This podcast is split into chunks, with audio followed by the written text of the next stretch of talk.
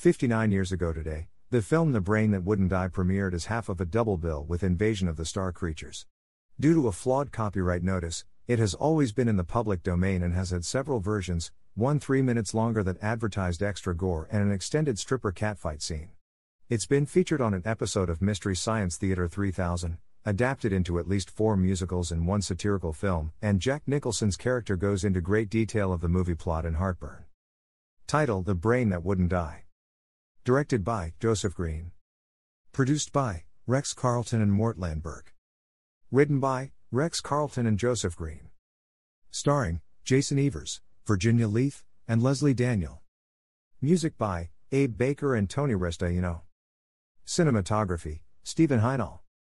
Edited by Leonard Anderson and Mark Anderson. Production Company Sterling Productions.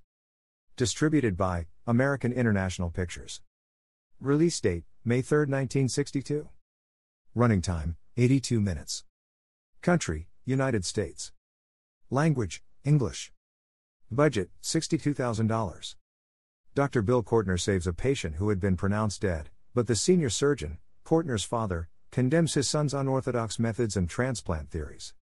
While driving to his family's country house, Cortner and his beautiful fiancée Jan Compton become involved in a car accident that decapitates her. Cortner recovers her severed head and rushes to his country house basement laboratory. He and his crippled assistant Kurt revive the head in a liquid filled tray. But Jan's new existence is agony, and she begs Cortner to let her die. He ignores her pleas, and she grows to resent him.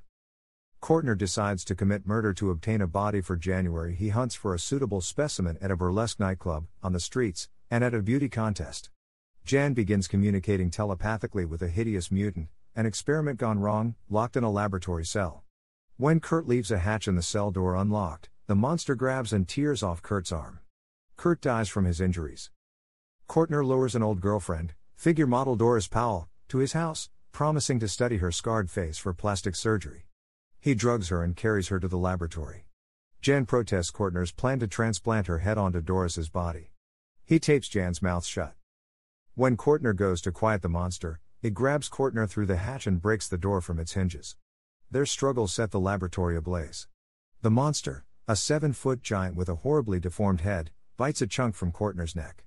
Cortner dies, and the monster carries the unconscious Doris to safety. As the lab goes up in flames, Jan says, I told you to let me die. The screen goes black, followed by a maniacal cackle.